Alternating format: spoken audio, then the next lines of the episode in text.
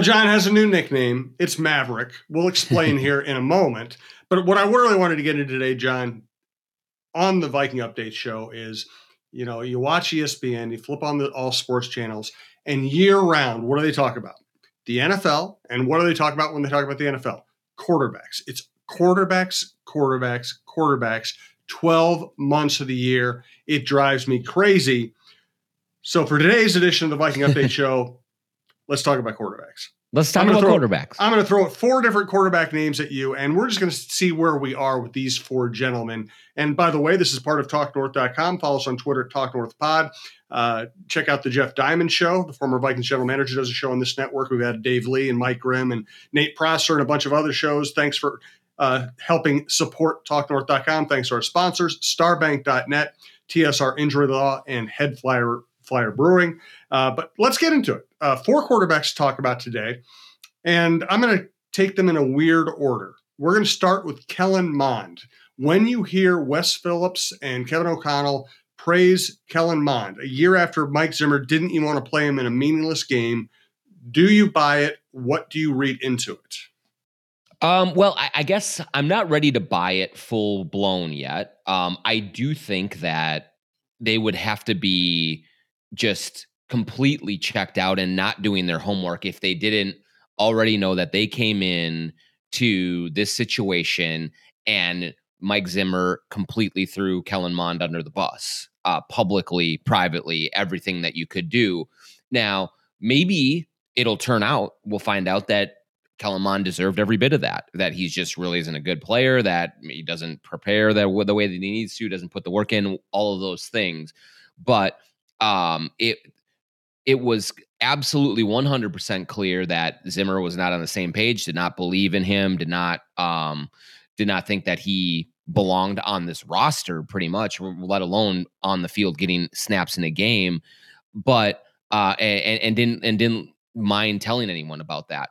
I think that these guys, Kevin O'Connell, Wes Phillips, really, you know, the entire organization now is just much more understanding of the importance of messaging, of you know, of of being able to say what you want to say, you know, privately, but then publicly you're backing your guys. So I don't know if they really believe that Mike Zimmer's evaluation of Kellen Mond was just way off base, that he can really have a bright future in this league and that they can develop him into you know a quarterback that can win games for them and and all of those things or if they are just saying what they believe they have to say but i will say that if it's the latter that's certainly a better tack to take than the way that mike zimmer did it it just was not the right thing for him to do in that situation no matter what you think of the player and so it, i i i would tend to think that they are saying what they have to say, but also leaving the door open that, hey, let's give this kid a chance. Let's get him in our system. Let's work with him before we make any definitive declarations one way or the other. And I think that's the smart thing to do. You can follow us on Twitter at Talk North Pod. We recommend subscribing to this show or any shows you like on our network via your favorite podcast app. It is free, it is easy, it's just the easiest way to listen. Thanks to our producer, Brandon Morton. And once again, thanks for listening. All right, quarterback number, and uh, basically everything you said about Kellen Mond, I have nothing to add to that. I think that's right on. Sean Mannion, should he be in the NFL? Huh. I mean, maybe as a coach. Um, you know, I, I I don't. It's harder with these backups that you don't see very often, but he just. I I'm of the mind, especially with a veteran quarterback like Kirk Cousins, that the be- the best route for your backup quarterback is a developmental player, um, someone that is learning from behind the scenes that has a lot of upside, um, that you really spend a lot of time with him, uh, really kind of grooming him and seeing if you have uh, a future with him or not, and if not, then you cut you know cut out, move on from Mond and and and go to the next guy. Um, I, I guess there is value in having someone who's experienced, someone who has a good head on his shoulders, someone who probably sees the game very well, and maybe Kirk can bounce things off of and trust to pick his brain on on what he should be doing and not. I, I mean, that's all good, well and good, but I just would rather see a roster spot used for something else that could make more impact uh, than you know anything that that Sean Mannion is doing. fairness in whatever we want to call it in conversation act, um, I probably would have said the exact same thing about Case Keenum, you know, years ago before yep. he turned into you know the the next you know uh, you know Earl Morrall or whatever however you want to call it to go way back, but like and, and you know Kurt Warner coming in off the bench and leading them to the NFC title game. So it's harder to evaluate just when you don't see them as often. But there's not much that we have seen from Sean Mannion in his time here to say, oh yeah, like if they're if the Vikings are in trouble, he can step in and hold down the fort, or he can be a future quarterback for them. And in, in the absence of that, I just say like you know move on and use that spot for something else. I agree with you. He's Jon Krawczynski from the Athletic. I'm Jim Souhan from the Star Tribune. And here's the thing about Case Keenum: he had shown games and even segments of seasons where he played great and then it would fall mm-hmm. apart. So, I mean, there was much more upside in Keenum. Uh, there was also much more perceived downside in Keenum. And whatever it was, coaching situation, the fact they had a great defense, he didn't have to do too much. Uh, you know, give him credit; he played great for that season. But whatever it was, it worked that year, and I didn't think it would work either. I was I was writing they should bring in Kaepernick at that point, which does lead me to my next quarterback, Colin Kaepernick. Uh, you know what? I won't even fr- pose a question. Just give me your take on Colin Kaepernick right now. I'm very happy that the Raiders are giving him a look. I think it's a great situation for him in terms of the coaching staff there with Josh McDaniels. Uh, and and I think a a starting quarterback in Derek Carr, who is from all accounts seems like an incredible teammate and an incredible leader. And I don't think that that Derek Carr would ever be one who would feel threatened by having Colin Kaepernick there. I think he would probably stump for Kaepernick to get a chance. And so in that respect, I think that's really, really great. Um, you know, and, and so uh, the, here's the thing though, he has been out of the game for so long, and I know that mm-hmm. he's kept in great shape. I know all of that, and but there's only so much you can do. At, eh, you know, I I just wonder at what point are you out for too long to get this chance, and that's why I wish that he would have gotten this chance several years ago you know, and I, maybe he'll come through and maybe he'll look just great athletically. And maybe since his body did not take any of the pounding um, over the last four years or what, however long he's been out, it's been longer than that, right? But um, you know, it, it, hopefully he's he's good to go and just is in a real good place athletically and is able to do that. But man, alive, it's been a long time since he's played, and to shake off all of that rust, I got to imagine is going to be an incredible challenge for him. Agreed. I think that uh, he is still better than Sean Mannion. I think he's still better than most NFL backups, but will he be as sharp as he would have been if he'd been playing? They just professional athletes get so many reps, so they get so many reps under uh, theoretically high end instructors, and it's just hard to replicate that. Uh, listen, I've seen enough clips; I know that he's in great shape, no doubt about it. But we also know that there's a difference between being in workout shape and in, and in game shape because in game shapes you are put in situations you can't replicate in general workouts so it, listen it's a it's a shame on the NFL for letting it last this long. I hope he comes back and I hope he can play well. But I think the yeah the expectations as to what he can be in the NFL are much diminished over what he could be could have been before. Because let's face it, before he was a starting quarterback on a team that came within one pass of winning a Super Bowl, and he wasn't a program quarterback; he was a standout quarterback. Uh, so what happened to him will should always disgrace the NFL. Yeah, it, it, it's a, a, huge, and I, I use this term not ironically, but it's a huge black mark on the way that the NFL is operated, on the ownership. On uh, I, do I think there's collusion? I don't know that there was anyone out. I don't know that there was an expression of all three 30 owners getting together in a 32 owners getting together in a in, in a meeting and saying we are not signing him but it definitely was a case of we're not dealing with that. We're not picking. We're, we're not going for that. And so to to see some of the other players who are getting second chances and third chances and all of these things, and to see some of the quarterbacks who have not only just suited up and and and been backups on on rosters, but some who have played in actual games and the level of embarrassment that some of those uh, quarterbacks have put on display on a field on a Sunday to not have him in any uniform um, on any roster is like sinister. It's a sinister act uh, by the league and by all of these collective owners to not have even given him that opportunity. And here's the the thing that I worry about, Jim, is that I worry that he comes back and he had he he struggles. He goes through it and his body isn't what it used to be or you know what, he's had his uh, focus on much more important issues and, and other things over these last several years. And so he just doesn't have the same sharpness of mind and the quick processing that you need at the quarterback position. And he plays really poorly. And that leads to, well, see, we told you, we told you he couldn't play. We told you this was a guy who uh, didn't belong on a roster. You guys were all stumping for him and you were all saying that he should be out there. Now look at him. He's throwing three interceptions in a preseason game. See, we told you. No, no, that's this is a totally different Colin Kaepernick who is coming into the Raiders and getting this opportunity than the guy who was fresh off of that Super Bowl run, who was still in this in his athletic prime, who was still kind of in the practices and in the games and and and sharp of mind and understanding the defenses and and and the scouting and the teams around him and had a real chance to succeed or fail. Um, this is a, a, diminished Kaepernick in any way, shape, or form. If he comes back and plays well, it's going to be remarkable. Um, it's going to be an unbelievable story. But it's it also is set up. They, they the league has set him up to fail by waiting this long. And I just don't want to hear any of the disingenuous criticism of him if it, this does not go well with the Raiders or if he doesn't get a chance anywhere else.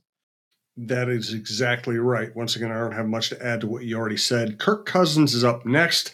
I have a very specific question to ask John about Kirk Cousins. First, do want to let you know that uh, Big banks aren't the only ones with mobile apps and convenient financial services. I'd like to tell you about Starbank. Starbank is an independent community bank in Minnesota. They're family owned and treat customer relationships as a top priority. You're not a customer number at Starbank, and they have no call center. It's just banking how it should be, a throwback to the good days. Mobile app check, convenient services. You got it. Check out Starbank for yourself. For deposits and lending solutions, work with a local community bank that cares. Starbank.net member FDIC and equal housing lender. Tell us a little bit about Head Flyer Brewing, John. Head Flyer Brewing, it's in Northeast Minneapolis on Hennepin Avenue Northeast, right uh, off of uh, 35W exit. Convenient from downtown, convenient from the from 35W. Uh, they they have an unbelievable tap room. Show up there. It's open. It's airy. They've got uh, a great little uh, deck patio situation that you can sit outside at. You can bring your dogs. You can you can bring your own food. There's food trucks f- food trucks on occasion, but most importantly, they just have great beer. My wife and I have been going there for years, long before we had any kind of a, of a relationship with them on this show. And it's one of those ideal situations where you get to speak for a product and a company that you really believe in. And then that's what I believe in with Head Flyer. I would recommend all of their beers to, to anyone who's a brewery aficionado. They also have great uh, merchandise, shirts, hats, things like that. You can also find uh, Head Flyer beer in your local liquor stores in the metro area, or you can show up to uh, the tap room and take them home in a growler or a can as well. Bring your friends, watch uh, the NBA playoffs, watch the NHL NHL playoffs on their TVs. Just hang out with the cool bartenders and everyone there. Head Flyer Brewing in Northeast Minneapolis. Tell them the Jon Krawczynski Show sent you. Uh, we and we recorded the Jon Krawczynski show, which is our NBA and Timberwolves show, yesterday at the offices of TSR Injury Law. They've moved to a new, beautiful building. Uh, we were in Steve Terry's office. We were in their uh, their new mock drama, uh, mock mock trial office, uh, d- recording the show. Man, it is beautiful. They have the top two floors on a just great building. They got to the point where they could have the top two floors of the building at that because they win cases. They don't charge you unless they win your case. They win a lot of cases. If you're injured, just remember 612 TSR time, 612 TSR time. All right, Kirk Cousins. So when we look at this team, defense was the main problem last year. The defense was terrible. The offense was good, not always as good as you would want it to be, but it was generally good. Can, do you think there is another gear for Kirk Cousins? Can this coaching staff get him to another level? It's possible. I'll say that. I, I can't guarantee it. I can't say that I'm I'm gonna say he's absolutely going to reach another gear, but given what I know and and and the people that I've talked to about this coaching search, about kind of everything surrounding the decision to part with Mike Zimmer um, and and Rick Spielman and go forward this way, I think that there was a big. I think Kirk Cousins played a big role in that. And you know, you may say, well, you know, if if this guy hasn't really won at this level, you know, why do why does he deserve that kind of a voice? Well, it shows that there is real uh, support for Kirk Cousins internally, that they believe that in the right situation, he can be an incredibly productive and winning quarterback. Will they be right about that? I really don't know. Um, but we're about to find out because Kirk Cousins absolutely had a voice in the Kevin O'Connell hiring. Uh, he has a relationship with Kevin O'Connell dating back to Washington. Um, and so he is being put in a position that should be able to maximize his abilities. The way that he wants to communicate with coaches, Kevin O'Connell is on board with that. The general philosophies on offense and on the modern offense and what it takes to win. I think Kirk Cousins and Kevin O'Connell and Wes Phillips are on the same page with that. So while you know Kirk Cousins did say uh, at camp this week that you know, he's hey he's still he's learning. It's like he's learning a new language. It's the first time he's really learned a new offense since his early days in Washington. So he does have a lot to learn and a lot to acclimate to. But I do think that a lot of this is being built with Kirk Cousins in mind and him at the center of it instead of you know the the we got to run the ball and we got to we got to use Dalvin and we got to use Kirk Cousins as a game manager and and those types of things that that were happening with the previous regime.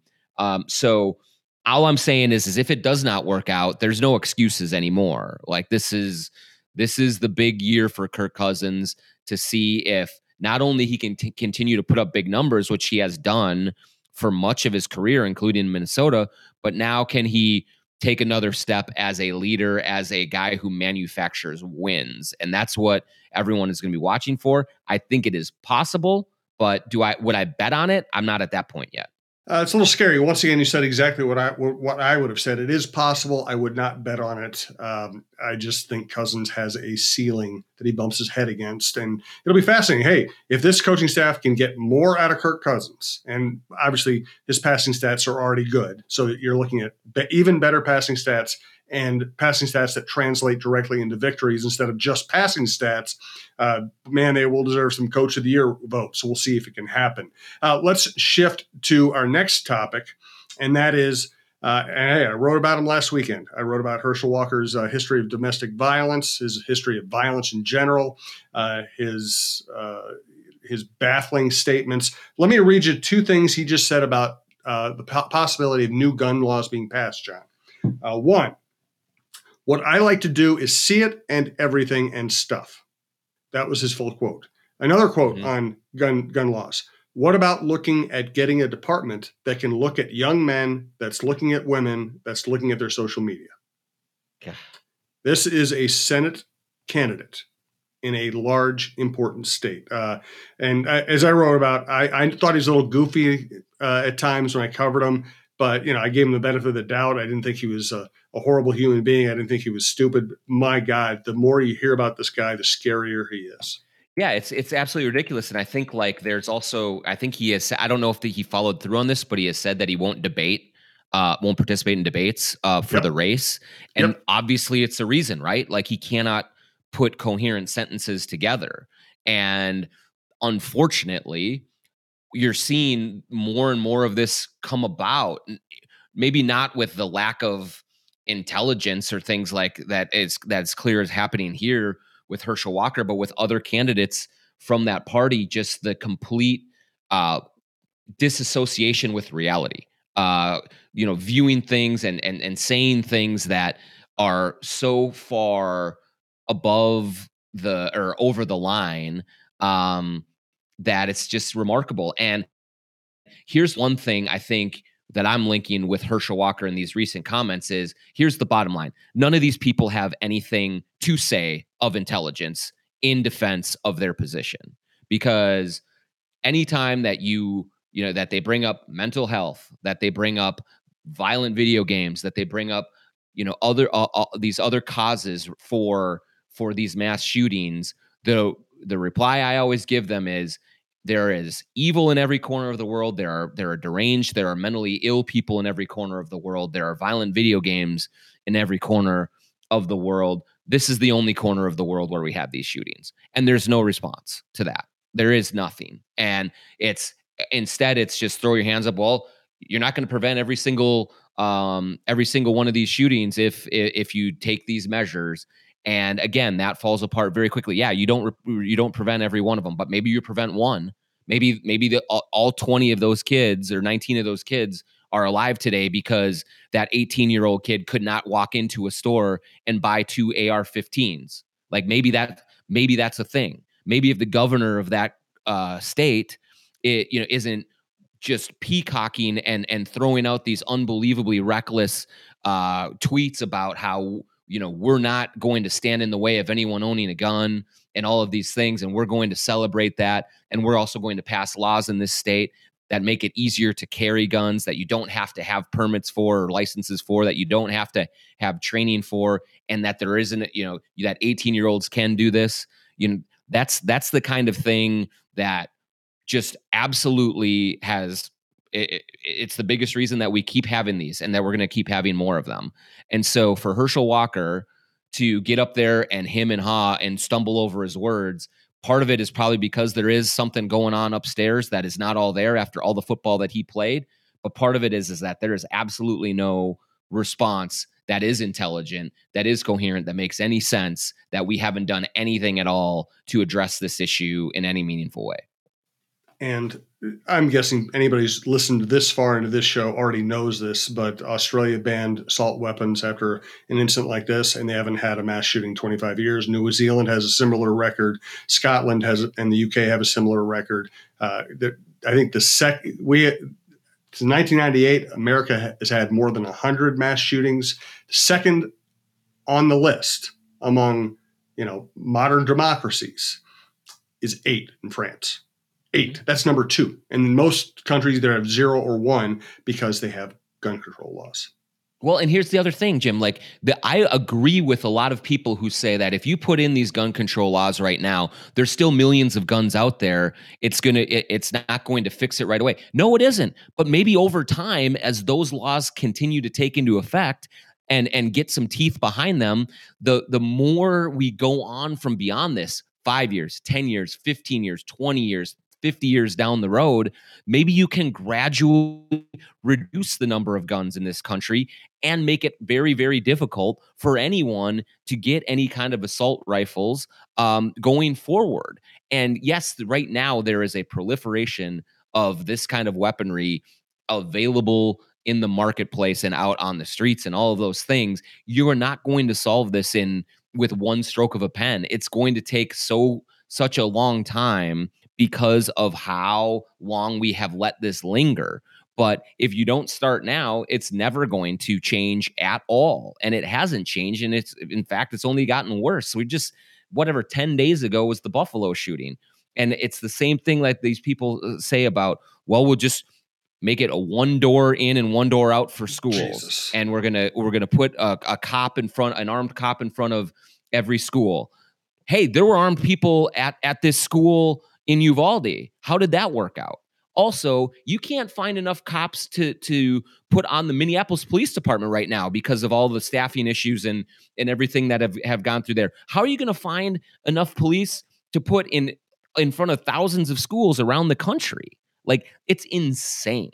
Like it is like so far beyond any sort of real good faith arguments that it it just boggles my mind. And like I, I've said it before though, like when when Sandy Hook happened and we saw the pictures of those kids on the ground and nothing happened, it's just like, well, we lost. Like it's there's no coming back from that. Now here we are again with another elementary school with another 19 kids and the teachers fourth graders, third graders, second graders, like that couldn't even be identified.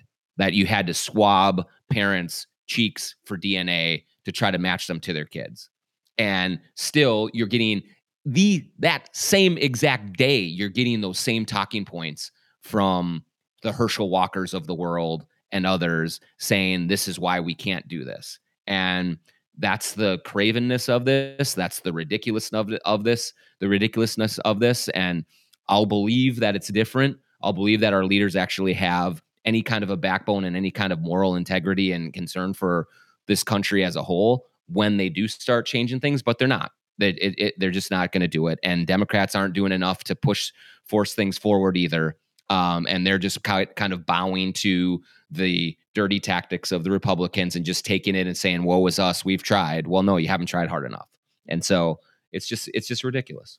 I want to go back to one point you made, uh, which is that you know there always there's so many guns on the streets already. Yeah, but the the one thing I will say is that this kid and so many of these people they turn 18 or they have a yep bad thought in their head and they go to Walmart or they go to the local gun store and they get the gun there. They're not going, I mean, there are a lot of guns in our society, no doubt, uh, but it's not like they're trying to go to the local mafia headquarters and talk 100%. them out of into loaning them uh, an AR-15. They're just going and buying an AR-15 and 335 bullets. Just yep. just like you know, like like like it's a gallon of milk.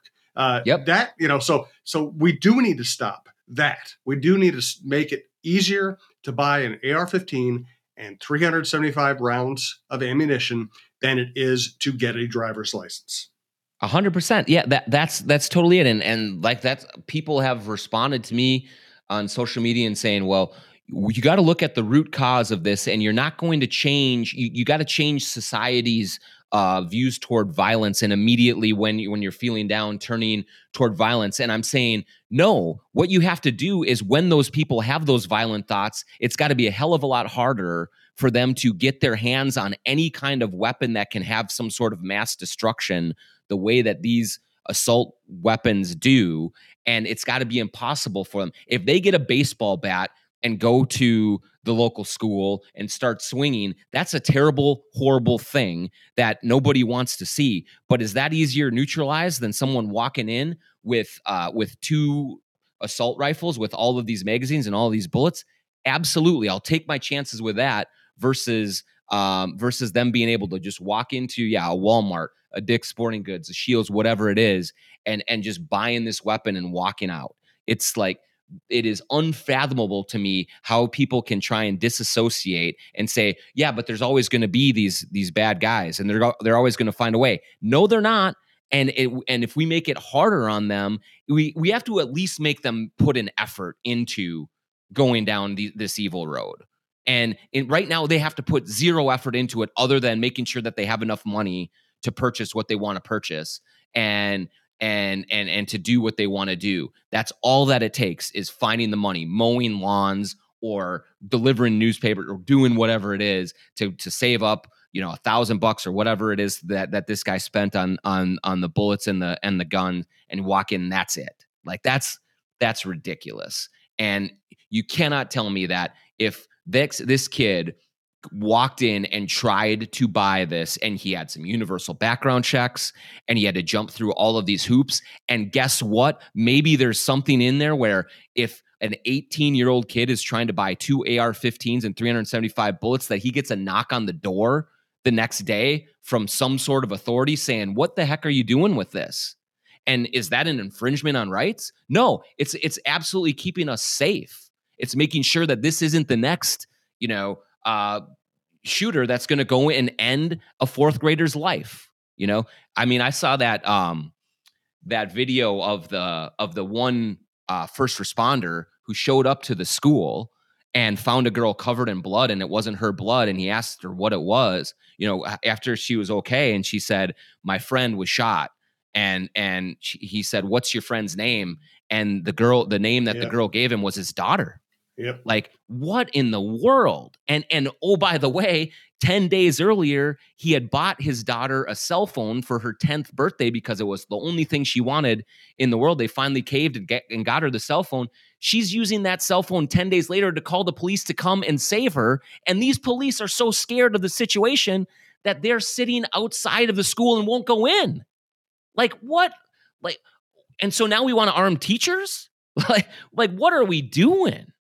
You know, like that, all of that stuff is just there is no person with any sort of empathy or heart or has a kid or knows a kid who could look at these situations and saying, "Yep, the thing is is that we got to do it's not the guns problem, it's a mental health problem." Sure, I'm all for putting all the resources we can into increasing our mental health things, uh, uh availabilities for people and getting them help that they need. That would be outstanding. I would be all for that. But the biggest thing that separates us from every other place in the civilized world is our people who are going through their mental health issues can get their hands on weapons that can kill 20 people in 30 seconds. And no one else can do that. And that's why we're here. That's exactly right. Uh, we were going to talk about some other topics. Today is not the day. We will go back to having some fun with the show next week, but uh, this is the day we had to talk about this. Um, thanks for listening, and we'll talk to you next week.